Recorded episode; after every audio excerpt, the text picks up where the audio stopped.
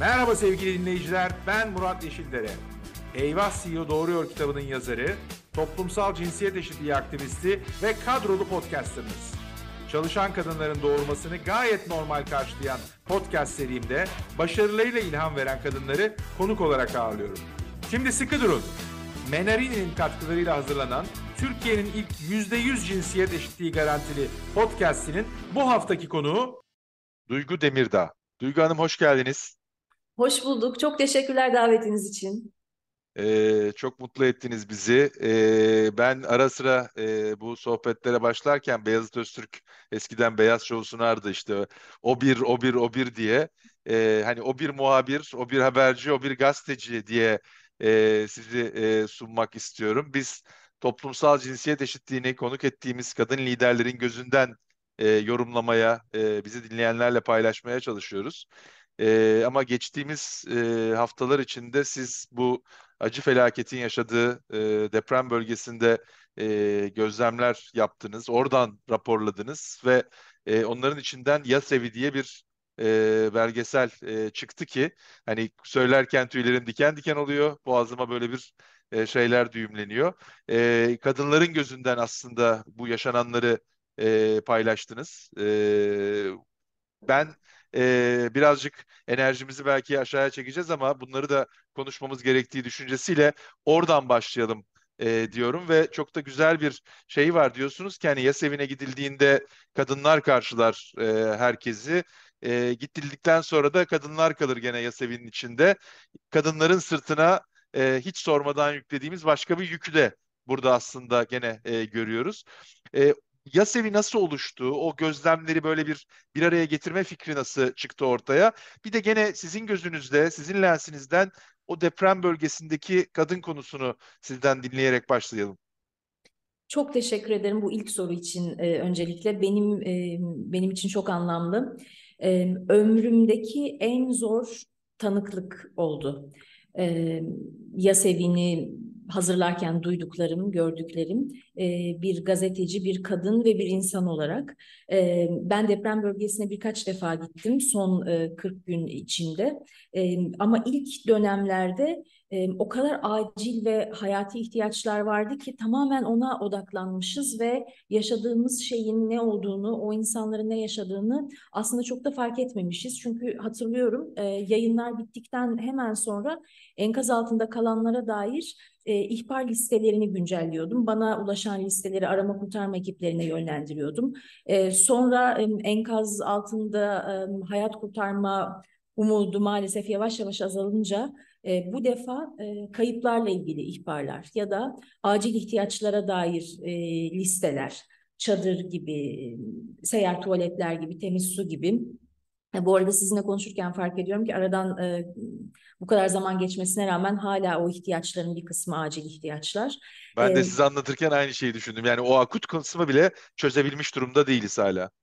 Ama galiba bütün o e, hani survival modda yaşama devam etme zorunluluğu içinde e, pek bir şeyin farkına varmıyorsunuz. Sonra e, 8 Mart Kadınlar Günü için e, sizin de girişte çok güzel ifade ettiğiniz gibi bu büyük felaketi yaşayanlardan e, ve şu an onların yanında olan gönüllü kadınlardan dinlemek istedik.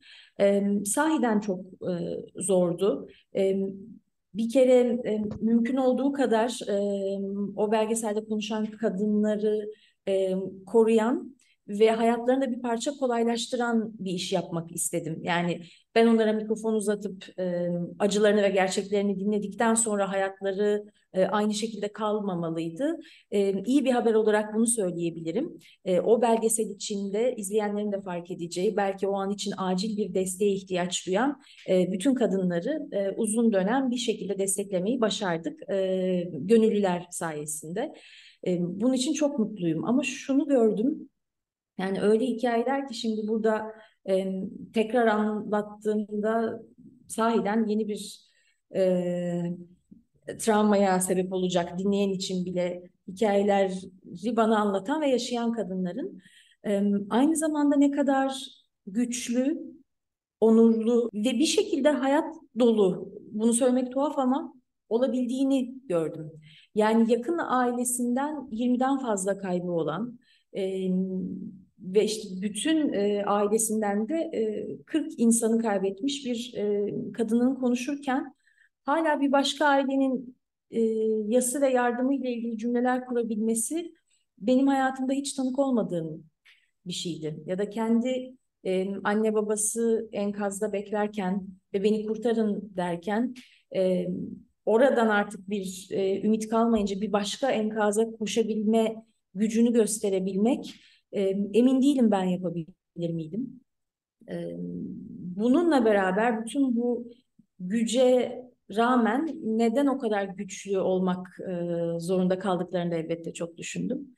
Çünkü bir tarafıyla bu felaketi yaşayan e, diğer tüm insanlar gibi e, aslında çok da yalnızlar.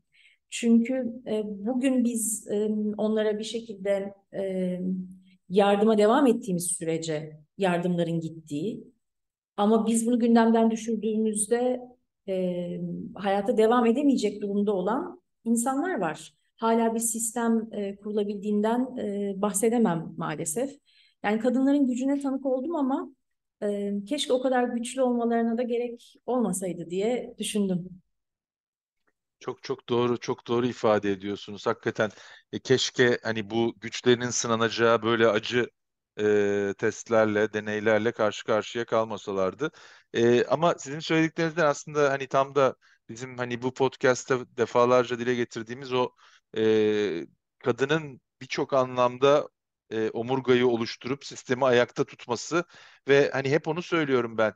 E, bununla ilgili ona bir soruda sorulmadan bunu yapmak durumunda olması. Yani o içgüdüsel olarak bu role bürünüyor ve bizler de bunu doğal haliymiş gibi e, anlatıyoruz ve paylaşıyoruz. Yani o da bana çok enteresan geliyor. Yani bu tip zorluklarda bu en zoru hakikaten hepimizin sınandığı bir test ama e, aile içinde de bakıldığında işte çocuğun bakımından yaşların bakımına, engellerin bakımına bu doğrudan kadının sırtına e, yükleniyor ve o da tamam bu herhalde benim yapmam gereken deyip bunun arkasında e, duruyor.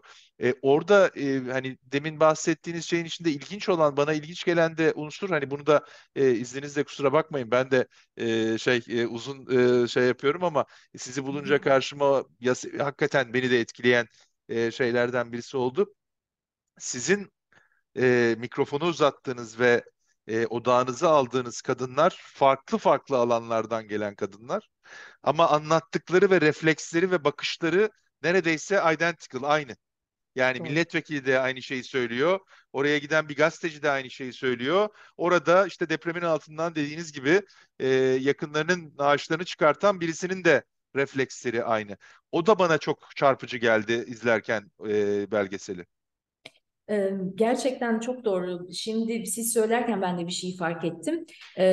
Bir yaşlı hanımefendi gıda kuyruğunun önünde ben nereden geldiğini sordum. Dedi ki şuradaki tepe var ya gördün oradan geldim ama şuradaki tepe dediği hakikaten çok ileride gayet de böyle yüksek bir dağ. O onun arkasındaki köyden geliyorum ben. Her gün geliyorum dedi.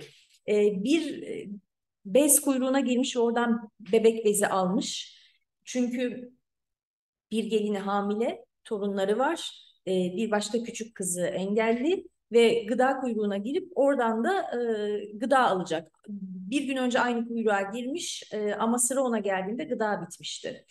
E, ve evet onun anlattığıyla e, aslında imkanları dolayısıyla çok daha e, bazı şeylere kolay erişebileceğini düşündüğümüz e, Hataylı bir başka kadının ya da Hataylı bir vekilin anlattıkları e, son derece benzer. Bu da e, belki de işte o yalnızlığın bir e, getirisi.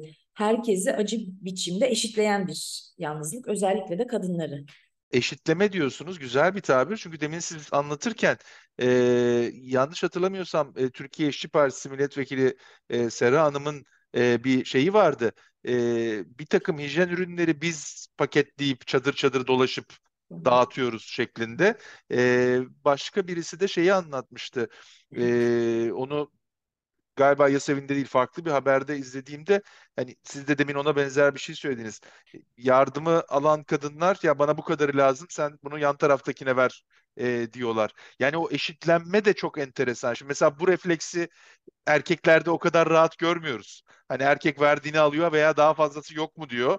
E, kadınlarda ise bana bu kadarı lazım diyor. Bazen bana bu kadarı lazım bile demiyor. Siz e, çadırına götürüp bir takım şeyleri vermek durumunda kalıyorsunuz.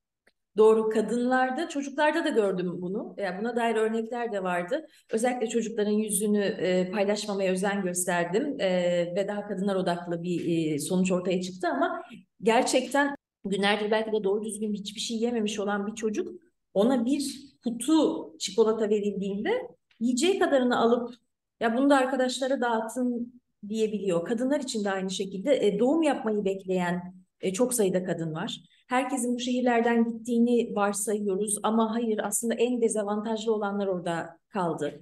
E, kadınlar, çocuklar, engelliler ve yaşlılar orada. E, ve doğum yapmayı bekleyen kadınlar o yani doğumuna birkaç hafta kala o panik içinde hangi hastaneye gideceğini bilmez halde e, sonradan o kadınlara yardım e, ulaştırılmak istendiğinde e, şöyle söylediler. Yani bir, bir paket geldi yeni doğum yapan bir anneye verilebilecek her şey. Bebek ihtiyaçları temel. Tamam dedi. Yani bu doğum ve doğum sonrasını götürür. E, bundan sonra ne olacak demedi. Aynen söylediğiniz gibi. Çok çok acayip. E, herkese mutlaka Yasevin'i izlemelerini tavsiye ediyoruz. E, ben özellikle altını çizmek istiyorum. E, şey e, ama e, yanlış hatırlamıyorsam doğum e, kısmını da söylediğiniz için sadece Mart ayında 25 bin kadının doğum yapmasını Doğru. değil mi bekliyor bölgede. Ya, inanılmaz bir sayı bu. 25 bin kadın ve büyük bir çoğunluğu da sizin de ifade ettiğiniz gibi Yasevin'de de e, ondan şeyler görüyoruz parçalar. Hala bölgede olmaya devam ediyorlar. Yani bunlar işte batıya göç eden vesaire kesim onlar da var bir kısmı ama önemli bir kısmı da hala bölgede e, işte sağlık ocaklarında veya e, bu çadır kentlerde, konteyner kentlerde e, doğumu bekliyorlar. Yani bizim onlara, bizim derken de millet olarak, devlet olarak bir şeyler yapmamız gerekiyor ama gördüğüm kadarıyla bu hala yapılandırılmış bir efordan çok dayanışmayla yürüyor. Belki bu konuda e, yani ben sizin de fikrinizi almak isterim. E, bu bir sohbet e, gibi geçtiği için de onun rahatlığıyla söylüyorum. Ben oraya gittiğimde şunu düşündüm. Bir genç kızımız zaten çok küçük yaşta annesini kaybetmiş, babasının desteği yok ve okulu bırakmak zorunda kalıp kendinden küçük kardeşlerini okutmaya çalışıyor. Ee, ve son derece cevval, çalışkan, dimdik de bir kız ama aynı zamanda bir depremzede. Depremde de evlerini kaybetmişler. E, şunu düşündüm, e, ben onunla tanıştığım için e, belki bundan sonra hayat şöyle kolaylaşabilir o insanlar için. Hani biraz e, eril bir ifadeyle adam adama markaj derler ya. E, herkes aslında bölgeden bir insanı, bir aileyi, bir genç kadını e, sahiplense ve onu ailesi kabul etse, o yüzden sahiplense diyorum. Biliyor musunuz Murat Bey bu mesele çözülür. Yani işte büyük büyük yardımlar nereye gitti diyoruz. Bunu tartışacak kadar bile e, vaktimiz ve bence şu an itibariyle hakkımız yok. Ben belki e, onlarca aileye inşaat yapamam ama bir genç kadına uzun vadeli destek olabilirim. Aynı şekilde şimdi bizi dinleyenler de. Burada benim gördüğüm temel sorun o ihtiyaç sahipleriyle ya ben ne yapabilirim diye e, gerçekten düşünüp duran ve yani kendisini yiyen insanları buluşturamıyor oluşumuz. E, bence en acil ihtiyaç buna dair bir koordinasyon ama nasıl oluru hakikaten henüz hiç kimse çözemedi galiba. Ee, çok katılıyorum. Ee, bir kere bir etkinlik açısından çok katılıyorum. Yani daha etkin e, bir çözüm yaratma açısından çok katılıyorum. Çünkü hani e, tırlarla e, oraya yığılan e, şeyin hani ne etkinlikte dağıtıldığı, kimin eline ulaştığı, ulaşıp ulaşmadığı e, bir kısmı. İkincisi de hani şu an içinde olduğumuz durumda siz gene hani e, bölgeyi tabii ki gören, yaşayan birisi olarak düşünüyorsunuz ama Türkiye'nin genelinde bir güven sıkıntısı, bunalımı olduğu için hani bir havuzun içine bir şey atmak mı yoksa dediğiniz gibi oradaki bir e, kadının, bir kız çocuğunun veya bir erkek çocuğunun e, yaşamını sağlayacak bir şeyin e, sağlanabilmesi mi? E, ikincisi tabii ki yani eminim insanlar çok daha rahat, çok daha gönülden bunu yapma noktasında olacaklar. E, koordinasyonu nasıl olmalıdır onu bilmiyorum ama bunu bağımsız kurumların sivil toplumun belki de organize etmesi gerekiyor ve bunu yapanların da çok daha etkili sonuç aldığını görüyorum. Yani e, şeye geri dönüyorum. E, konu konuyu açıyor ama e, Haluk Levent Ahbap'la ilgili ilk bu deprem faciasının başında konuşurken e, enteresan bir şey söyledi. Dedi ki hani ben baştan beri hani bu deprem öncesinde de e, Ahbap'a para bağış yapılmasını istemiyorum dedi. Bizim işimiz o değil dedi. Biz dedi ihtiyacı bulalım. E, ihtiyacı karşılayacak insanla birleştirelim onu. Yani bizim derdimiz parayı alıp harcayıp bunu yapmak değil. Hani senin elinde konteyner varsa ihtiyacı olanla ben bunu birleştireyim. Ama e, bu sistemi biz işte bu tip insanların sırtına yüklüyoruz. Bazı şeyleri kadınların sırtına yüklediğimiz gibi. Onlar parayı alalım, bütçesini yapalım, sonra denetlenelim gibi bambaşka belki de yapmamaları gereken rollerin altına giriyorlar. Ee, o koordinasyonu sağlayacak başka bir yol bulmamız lazım. Çok çok katılıyorum. Yani bence hem etkinlik orada olacak hem de hepimiz daha güvenli hissedeceğiz. Kesinlikle. Memlekette tabii konu bitmiyor. Ee, dolayısıyla gündem o kadar hızlı değişiyor ki e, biz depremle ilgili daha akut ihtiyaçları çözmeden e, bizim e, podcastimizin de gene e, içeriğiyle çok bağlantılı bir seçim süreci başladı ve o seçim sürecinin içinde de e, hani baya baya toplumsal cinsiyet eşitliği ile ilgili başlıklar e, seçim konusu olmaya başladı veya pazarlık konusu olmaya başladı. Biraz da onları konuşalım sizinle e, isterim. Ee, az önce siz yayına başlarken e, dediniz ya kadın liderleri dinliyoruz. Ve ben mesela hemen e, kendi sektörümü düşündüm. Ya bir dakika bizdeki kadın liderler kimler acaba? Kadın ve liderlik gibi düşünürken sonra dedim ki bir dakika daha vahim bir şey var. Sen bu akşam yayında e, şunu anlatacaksın. 6284 sayılı kadına karşı şiddetin önlenmesi kanunu bir seçim ittifakı kapsamında e, kaldırılacak mı, kaldırılmayacak mı? Bunun ne kadar ciddiyetle tartışıldığı önemli değil. Bu tartışılabiliyor Türkiye'de ve Orta Çağ'dan bildiriyoruz. İstanbul Sözleşmesi e, kaldırılsın e, sohbetinin tırnak içinde başladığı ilk günü ben çok iyi hatırlıyorum. Yani bütün kadın örgütleri bir taraftan endişeliyken bir taraftan da yok canım o kadar da değilmiş diyorlardı. Böyle birkaç çok ay doğru. geçti ve o kadar olduğunu hepimiz bir gece yarısı kararnamesiyle gördük. Ve şu an Türkiye İstanbul Sözleşmesi'nin tarafı değil. E, ve şimdi de işte onu da kaldıralım. Hatta e, talepler arasında yani şöyle bir madde de var. Toplumsal cinsiyet eşitliği kaldırılsın. Yani komple kavramı da kaldırmak e, istiyorlar.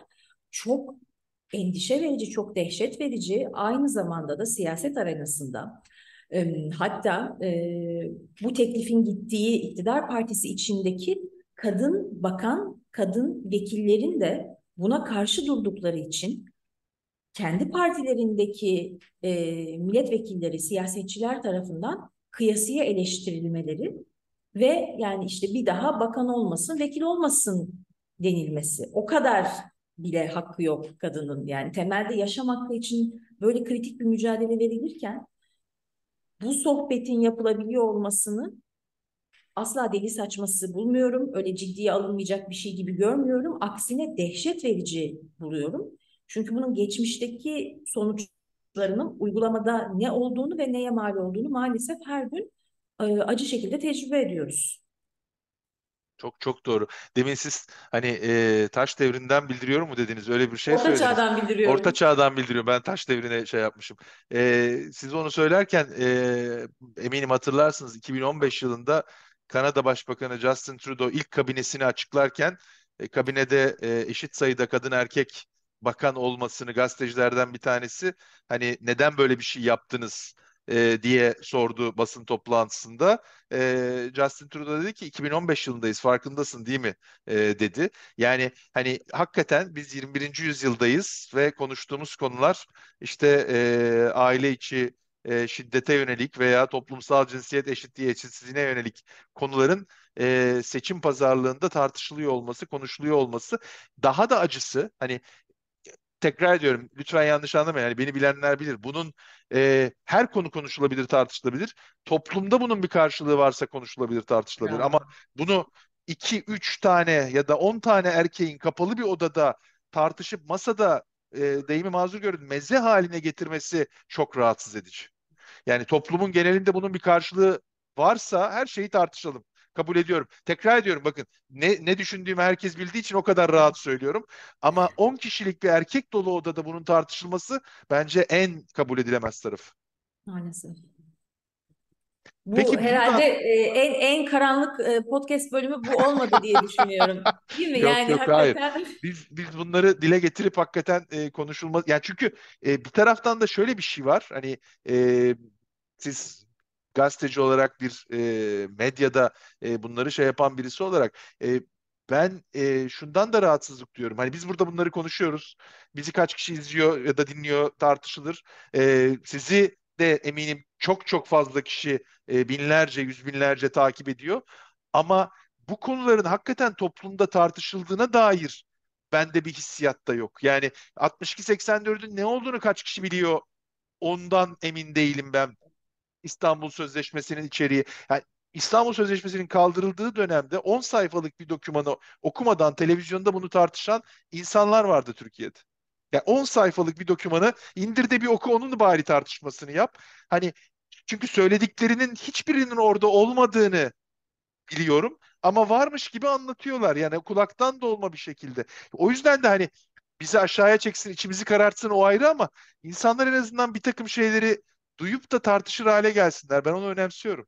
Bir de bunun e, tıpkı depremin yükünü kadınların sırtlanması gibi e, bu konudaki mücadeleyi de yalnızca birilerinin sırtlanmasını da ben çok adaletsiz buluyorum. O yüzden size ayrıca teşekkür ederim. Bir kere ben e, toplumsal cinsiyet eşitliği konusundaki farkındalığınızı, e, çalışmalarınızı ve mücadelenizi yıllardır takip ediyorum. Ee, ve son derece benim için e, gurur verici bugün bu sohbeti sizinle yapıyor olmak. Estağfurullah, Ee, mutluluk bize ait. ama bu, bu yalnızca size kalan bir işte olmamalı. Yalnızca bu ülkede yıllardır mücadele eden kadın sivil toplum örgütlerine ve kadın mücadelesine dair bir işte olmamalı. İşte gazeteciler arasında e, ağırlıklı olarak bana kalan bir işte olmamalı. Çünkü ben buna çok e, şahit oluyorum, çok tanık oluyorum benzer mesleği yaptığım e, arkadaşlarım, yani benzer derken gazetecilik ama bunun yanı sıra e, sunuculuk, yazarlık gibi gibi sektörün farklı alanında üretim yapan arkadaşlarım böyle bir konu olduğunda mesela bana DM'den e, mesaj gönderiyorlar. Diyorlar ki ya şöyle bir şey var sen bu konuyu bir araştırsan mı? Ya da sen sen bunu bir paylaşsan mı? Ya elbette ben paylaşayım ama günün sonunda bu o kadar hepimizle ilgili bir mesele ki o anki e, konfor alanında kalabilmek, e, o anki konumuna herhangi bir şekilde zarar vermemek için e, bu konulara girmemek e, başka insanları daha fazla cüretkar hale getiriyor ve biz yeterince konuşamadığımız için onlar konuşuyorlar. Çok çok haklısınız. Hani e, ben küçük dünyamda, küçük podcastimde dahi zaman zaman bu söylediğiniz sebeplerle ya biz o platformda bunları konuşmayalım diyen e, ünlülere veya etkili karar verici kadınlara kadınlara altını çizerek söylüyorum e, rastlıyorum. E, siz kim bilir nelerle karşılaşıyorsunuz. Onun için de çok çok iyi e, duyuyorum sizi. Burada çok defalarca dile getirdim. Bu konu e, aslında bir kadın konusu değil. Bu konu bir erkek, bu konu bir insan konusu. Bizim bunu bir kere aşmamız lazım. Bir bence o çok önemli. İkincisi de e, hani e, zaman zaman belki siz de karşılaşıyorsunuz ama ben asbelkader benim küçük dünyam bu şeyin etrafında oluştuğu için şununla çok karşılaşıyorum. Ya dünya işte memleket elden gidiyor sen nelerle uğraşıyorsun diyorlar. Şimdi ya memleket veya dünya elden gidiyorsa bunun sebebi bu. Aslında bunu çözsek biz hani eşitlik diyoruz. Eşitliği getirebilsek belki çok farklı bir dünyaya uyanacağız e, ertesi sabah. E, hani bunun işte ya ekonomiyi düzeltelim, dış politikayı şöyle yapalım, bu böyle olsun, şu şöyle olsun. Ama bu tarafta bu şey var. Hatta daha da ileri gidiyorum. Bu konu toplumsal cinsiyet veya kadın erkek konusuna sığ, sadece böyle bir sıkıştırıldı. Hani beynimizdeki o bölümleri açtığımızda tamamıyla çeşitlilik ve kapsayıcılığa ulaşmamız lazım.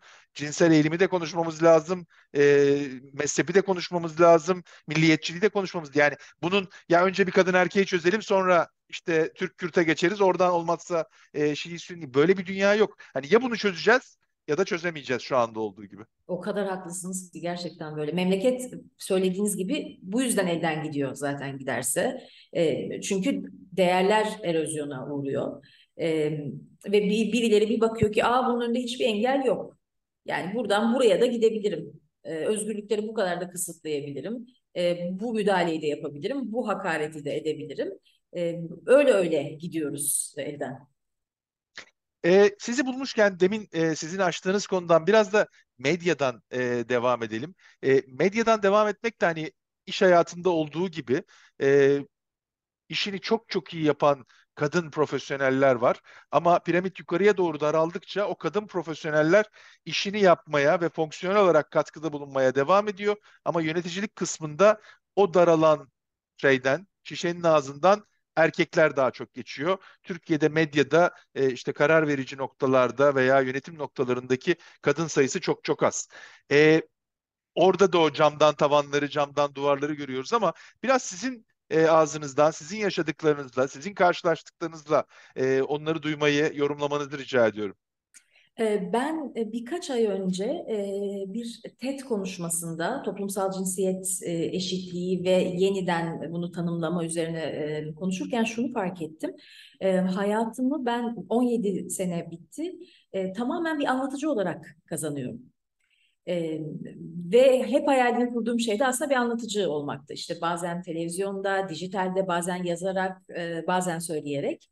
E, fakat birileri benden kendi hikayemi anlatmamı istediğinde o kadar şaşırdım ki. E, çünkü mutlaka bir hikayenin, kendi hikayemin anlatılması için içinde bir olağanüstülük olması gerektiğini düşünmüşüm. E, halbuki e, herhangi bir erkek konuşmacının e, bu tereddüte kapıldığını hiç zannetmiyorum yani. Zaten varlığı olağanüstü olduğu için çıkacak ve onun o sahneye çıkması yeterli olacakken e, bir kadının bir de e, denizi ikiye bölmesi gerekiyor. E, bir anlatıcı olarak bunu hissediyor olmam, yani toplumun, kültürün, e, sektörün beni anlatmak konusunda cesaretlendirmemiş e, olması e, bir kere tabii ki çok vahim bir durum. Böyle hisset, hissediyor olmam da çok vahim bir durum. Orada kendimi yakaladım. İkincisi, e, bütün işler emek vererek, zaman harcayarak e, sizi o işin ustası yapar. Ve benim işimde de böyle. Ama benim işimin e, aynı anda işleyen başka bir sayacı var. O da yokuş aşağı gidiyor. Çünkü e, meslekte kıdem ve deneyim elde ettikçe, daha çok anlattıkça, daha çok okuyup bildikçe e, daha değerli olmam gerekirken aynı zamanda da bir kadın olduğum için e, ekranın önünde e, yıllara da direnmem gerekiyor. Ve ben şöyle bir hesap yaptım.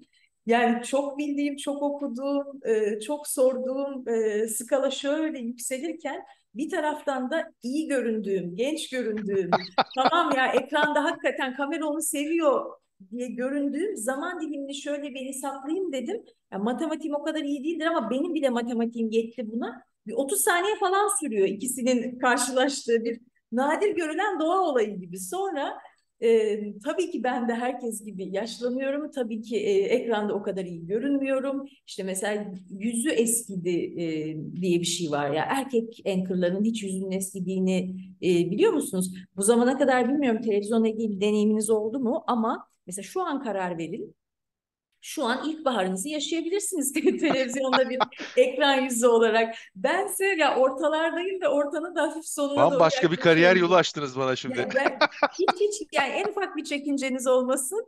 Ee, yani hesaplıyorum. Ee, hakikaten işte 70'lerinin ortasında bir erkek anchor hala Türkiye'nin en güvenilir erkek anchor'ı. Ama lütfen bana e, kırklarından biraz daha büyük e, ya da ellilerinden büyük e, kadın anchorları anlatın. Kadın medya yöneticilerine girmiyorum bile. E, bir kere çok büyük bir haksızlıkla yola çıkıyoruz.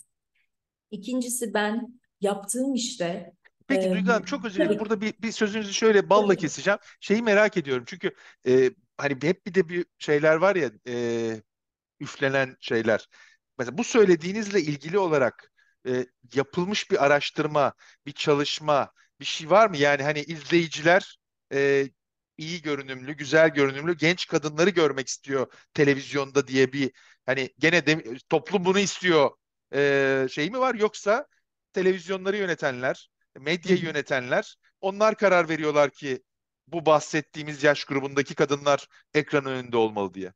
Şimdi bana bunu söyleyenlerin, bu araştırmaları söyleyenlerin araştırmaları bizzat kendilerinin yaptığını düşünüyorum. E, hatta yani evde yazdıklarını da düşünüyorum. Ama bunlar aynı zamanda büyük medya gruplarının kurumsal birimlerinin e, başındaki insanlar ya da e, genel müdürlük koltuğunda oturan insanlar. Tabii bu kadar e, benim şimdi ifade ettiğim e, vahşilikte söylemiyorlar ama bir şeyi kibarlaştırdığınızda da e, kötü olan hala kötü oluyor.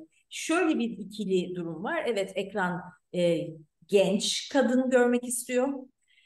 E, ikincisi de e, bir ifade biçimi olarak e, erkekten bir haberi dinlemeyi daha ikna edici buluyorlar. E, ben o günkü konuşmamda da söyledim. Yani dedim erkeklerin e, en azından kendi cinsel performansları ile ilgili ne kadar kolay yalan söyleyebildiğini bilenler var mı dedim. Bütün salon alkışladı. E dedik yani peki bu adam mutlaka size haberi doğru mu anlatıyor? Yani emin emin misiniz? E, orada da bir erkekleşme hali var. Az önce onu söyleyecektim. Tam sorunuzun üzerine denk geldi. Çok özür diliyorum. Mesela kıs, kısa saçlı kadından haber dinlemeye dair. Yani benim önüme uzatılan bir araştırma, bir kamuoyu yoklaması ben gördüm. Daha kısa olsun saçın, daha ikna edici. Çok saçma tabii. Bize o kadar kolay herkes tarafından, kadın erkek, politikacılar, e, gazeteciler, kanaat önderleri o kadar kolay yalan söyleniyor ki bize. Tam tam onu söyleyecektim. Merchants of Doubt diye bir dokümenter film var. Bilmiyorum izlediyseniz. Tam bu hikaye o. Yani şey e, işte İsviçre'de bilmem ne enstitüsü bir araştırma yaptı. Sigara akciğer kanseri yapmıyormuş. Hadi hep beraber sigara içelim. Yani araştırma kime yapıldı? Nasıl bir araştırma? Bir günlük mü? Bir yıllık mı? Yüz yıllık mı? Hiçbir şey yok ama İsviçre'de bir enstitüde bir araştırma yaptık. Sigara akciğer yani buna benzer soru işareti yaratıp böyle bir şey yapma. E, demin söylediğinizle ilgili pandemiden hemen önce Brandwick'te e, biz e, bir sivil toplum kurgusu içinde yanındayız derneği olarak berber sohbetleri yapıyoruz. Orada da şeyi ben e, orada da medya iletişim e, yöneticileri Brandwick'te olduğu için dedim ki e, Türkiye'deki reklamdaki dış seslerin yüzde 85'inden fazlası hatta yüzde 90'ı erkek. E, ve bunun da iddiası demin sizin de ifade ettiğiniz yani diyorsunuz ya haberi erkekten dinlemek istiyor, kredibilitesi artıyor. Dış ses reklamda erkek olunca insanların güveni, saygısı artıyor diye. İki tane akademisyen vardı iletişim konusunda. Dediler ki bizim elimizde hiçbir araştırma yok bu konuda.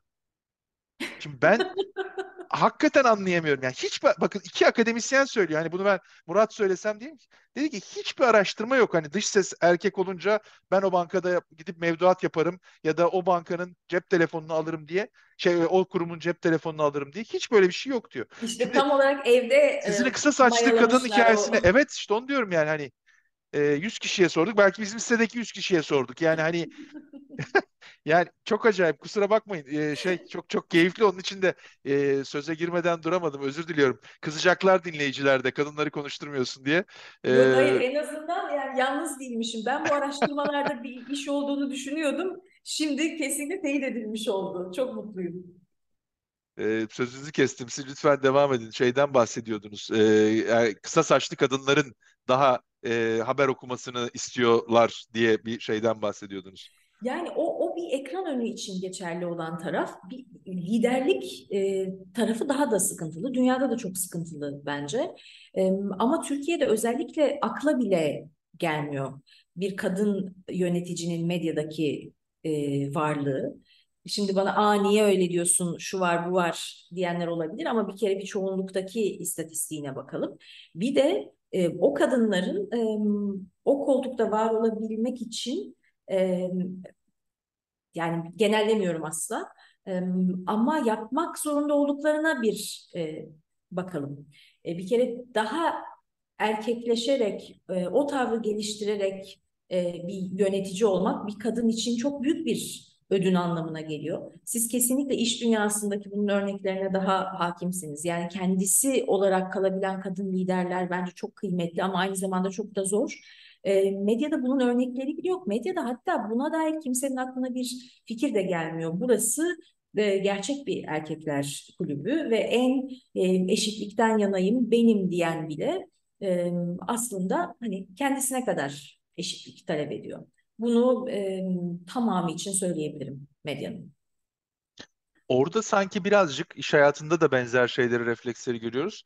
Ee, sizin söylediğinizin devamında birazcık bir korku da var. Yani Hmm. hani bu koltuğu kiminle paylaşacağım veya beni kaldırırlar bir kadına oturturlarsa ben ne yapacağım korkusu. Ama işe yarıyor korku galiba değil mi? Yani zaten korkanların e, yaptıkları korkunun büyüklüğüyle doğru orantılı olduğu için e, maalesef daha cesur olanların hayatını majör bir şekilde etkiliyor diye düşünmeye başladım. Yo çok çok katılıyorum. Çok katı yani bu arada hani bu korkunun olmaması onları korkutmayalım anlamında söylemiyorum bunu. Evet. Ama hani konu şey işte şeye e, gidiyor. e, o fix mindset, growth mindset noktasında hani bizim şöyle küçük bir kutumuz var. Bu kutuyu nasıl paylaşacağız? Veya bunu şey yapalım. Halbuki e, o çeşitlilikle, o renklilikle belki de kutu e, çok daha büyük bir hale gelecek ve herkese orada e, pay var ve yapılabilecek şeyler var. Yani biz sadece bu koltuğun e, pay edilmesi noktasında şey yapıyoruz. Ben e, sizin kadar tabii o konunun uzmanı, profesyoneli değilim ama ara ara bu konuşmaları yaparken e, toplumsal cinsiyet eşitliği konusunda e, Gözde Hanım zamanında Filli Boya'nın bir reklamı vardı. Hayattan rengi alın, geri neyi kalır ki diye. E, ben onunla bitiriyorum. Yani aslına bakarsanız rengi hayattan alınca e, tek ses, tek renk, tek görüntü, tek yüz bunlar geriye bir şey kalmıyor. Hani bu yaşanan hayatın bir keyfi de kalmıyor. Öğrenme ortadan kalkıyor. E, o yüzden de hani bunun medya gibi yaratıcılığın ön planda olduğunu hayal ettiğimiz bir yerde olması da bana ilginç geliyor. Bu arada İngiltere'de bir araştırma yapılmış. Toplumsal cinsiyet eşitsizliğinin özellikle ücret anlamındaki en çarpıcı farkların olduğu yerlerden bir tanesi, üç sektörden bir tanesi e, moda sektörü. Hmm. Erkeklerin en hakim olduğu sektörmüş. Yani en önemli moda tasarımcılarının birçoğu erkekler e, baktığınızda ama onlar kadınlar için işte tasarımlar yapıyorlar ve kadın tasarımcılardan çok daha büyük paralar kazanıyorlarmış. Çok ilginç. Bunu bilmiyordum. Ee, aynı şey mutfak bilimleriyle ilgili. Hani şefler Türkiye'de yavaş yavaş kadın şeflerin sayısı artıyor, mutluluk verici. Ama Türkiye'de de dünyada da benzer bir durum var. Siz demin e, o sizin grafiği şey yaparken nedense aklıma Christina Amanpour geldi benim. E, keşke onun gibi daha fazla örnek olsa diye ama e, şey dünyada da maalesef. Bu Bu gerçekten harika bir örnek oldu. Çok teşekkür ederim. Çünkü ben e, muhabirliğe ilk başladığım günlerde yani bundan sahiden yani 17 yıl önce de bunu düşünüyordum. Ve o zaman e, sahaya beraber e, çıktığım kameraman arkadaşlarıma, haber merkezindeki editörlere, işte program departmanının müdürüne hep söylüyordum. Peki ne olacak, ne olacak? Şimdi 20'lerimin başındayım, e, yola yeni başladım ama hem uzun bir yol var hem de fazla vaktim yok. Yani bir şey olacakmış gibi sanki o endişeyle soruyordum. Ve herkes bana şunu diyordu. Neden? Neden yaşlı kadınlar e, medyada olmasın ki? Bak Christian Amanpour'a. Ve yani buradan da tekrar paylaşmak istiyorum. Allah Christian Amanpour'a sağlık, sıhhat, afiyet versin, uzun ömürler versin. E, yoksa kime örnek gösterecekler? Evet Bir evet. taraftan da e, olay e, toplumsal cinsiyet eşitliğinin görece e, konuşulduğu ve daha iyi e, halledildiği İngiltere'de ya da Amerika'da geçiyor. Siz bu örneği burada vermiyorsunuz. Bu arada asla haksızlık etmek istemem. E, meslekte benim de e, çalışmasam bile bir şekilde temas edip e, ustam olan e, pek çok kadın gazeteci var, kadın yorumcu var, hala ekranda olan kadınlar var ama e, hepsi çok daha iyi yerlerde çok daha uzun süreli kalmalı. Bundan bahsediyoruz. Yani Türkiye'de yok demiyoruz. E, ama örnek olarak Christian Amanpour'u e, verenlerin de bir dönüp düşünmesini rica ediyoruz. Bu benim çok hassas çizgimdi. Teşekkür ederim Ee, yok yok. Ee, ben de bu arada örneği verirken de tam şey açısından vermek istedim. Hani e, size onu anlatanların örneklemesinden ziyade hani demin dediniz ya işte kısa saçlı genç kadınlar olsun onlar kredibilite yaratıyor. Ee, öyle olmayan kadınlar da son derece büyük kredibilite yaratıyor. Bütün dünya onu izliyor. Bütün dünya onu şey. Yani yapılan iş aslında önemli. Ee, hani genderless olmak değil konu ama genderless lenslerle dünyaya bakabilsek aslında e, hayat çok daha farklı olacak. Bu arada e, tabii mesleki deformasyon arada soru soruyorum ama çok merak ettiğim için soracağım. E, ben e, daha önce e, Berber Dükkanı sohbetlerini e, defaten dinledim. E, Eyvah CEO doğuruyor benim için çok, çok anlamlı ve çok iyi bir içerik. E, ama tüm bölümlerini izlemedim, e, dinlemedim podcast'in. E, şimdi geriye dönüp dinlemelere başlayacağım. Sahiden çok kıymetli isimler konuklarımız.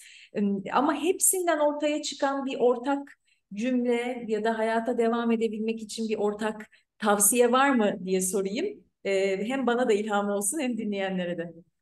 E, ya şöyle e, benim çıkarımım olarak söylüyorum. Hani hepsinin ağzından bunu e, duyma konusunda değil ama bu kadın liderlerin hemen hemen hepsinin hikayesinin içinde benim yaptığım okuma e, karşılaştıkları zorluklardan ziyade hayatı nasıl kucakladıklarıyla bağlantılı.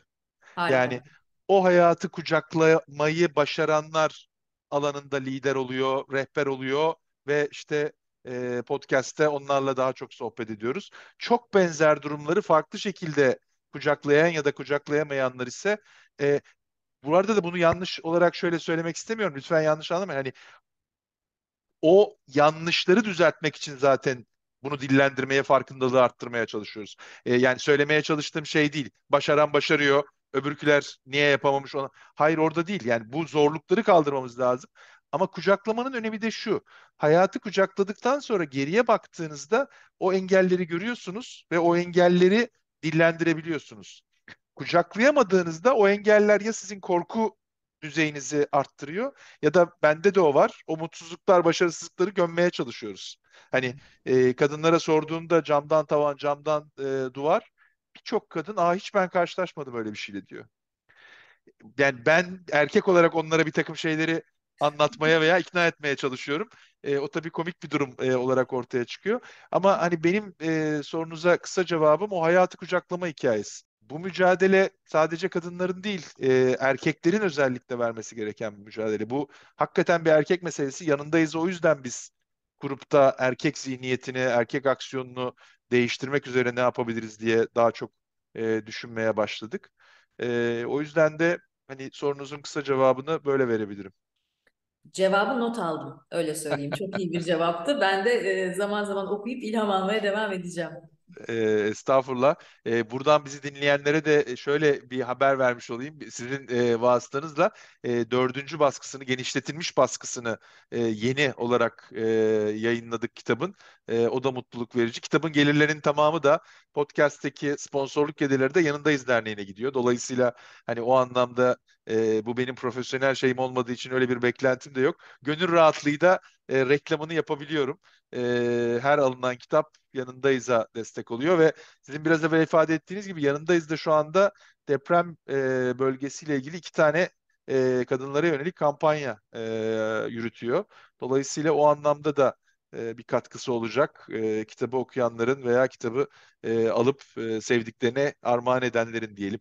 Tekrar size dönüyoruz. E, şey, ben de mülakat yapan birisi olarak profesyonel hayatta mesleki deformasyon şeyinizi çok çok iyi anlıyorum. E, onun için de e, sizin gibi e, değerli e, mülakatçıları konuk edince zorlanıyor insan. E, soruları kim soracak veya nasıl olacak diye ama bu bir sohbet olduğu için de gayet keyifli ve mutluluk verici. Bizim yavaş yavaş e, e, bize ayrılan sürenin sonuna geliyoruz öyle diyor ya medya e, şeyleri. E, belki şu konuda e, sizin görüşlerinizi alarak e, tamamlayabiliriz. Biraz evvel bahsettiklerim çerçevesinde e, konuştuğumuzda hani tekrar da altını çiziyorum. Bu konu bir erkek meselesi. Hani bu konuyu bir kenara bıraktık. E, siz hem medyaya hem hayata e, farklı aşamalarında olan e, profesyonel hayatın veya girişimciliğin ya da hiçbirisinin içinde olmayıp e, evde e, o mücadeleyi sürdüren kadınlar açısından var mı bir gözleminiz farklı yapılabilecek? Yani demin konuştuğumuz bir takım şeyler var ama kadınların farklı yapabileceği bir şey olduğunu düşünüyor musunuz? Biz bunu erkeklerin üzerinden düzeltmek zorundayız. Onu veri olarak kabul edelim. Ama diğer tarafta sizin bir gözleminiz var mı karşılaştığınız noktalarda? Şimdi paylaşacağım gözlem bir kere aslında oldukça kişisel de bir gözlem. Hala üzerinde çalıştığım da bir mesele.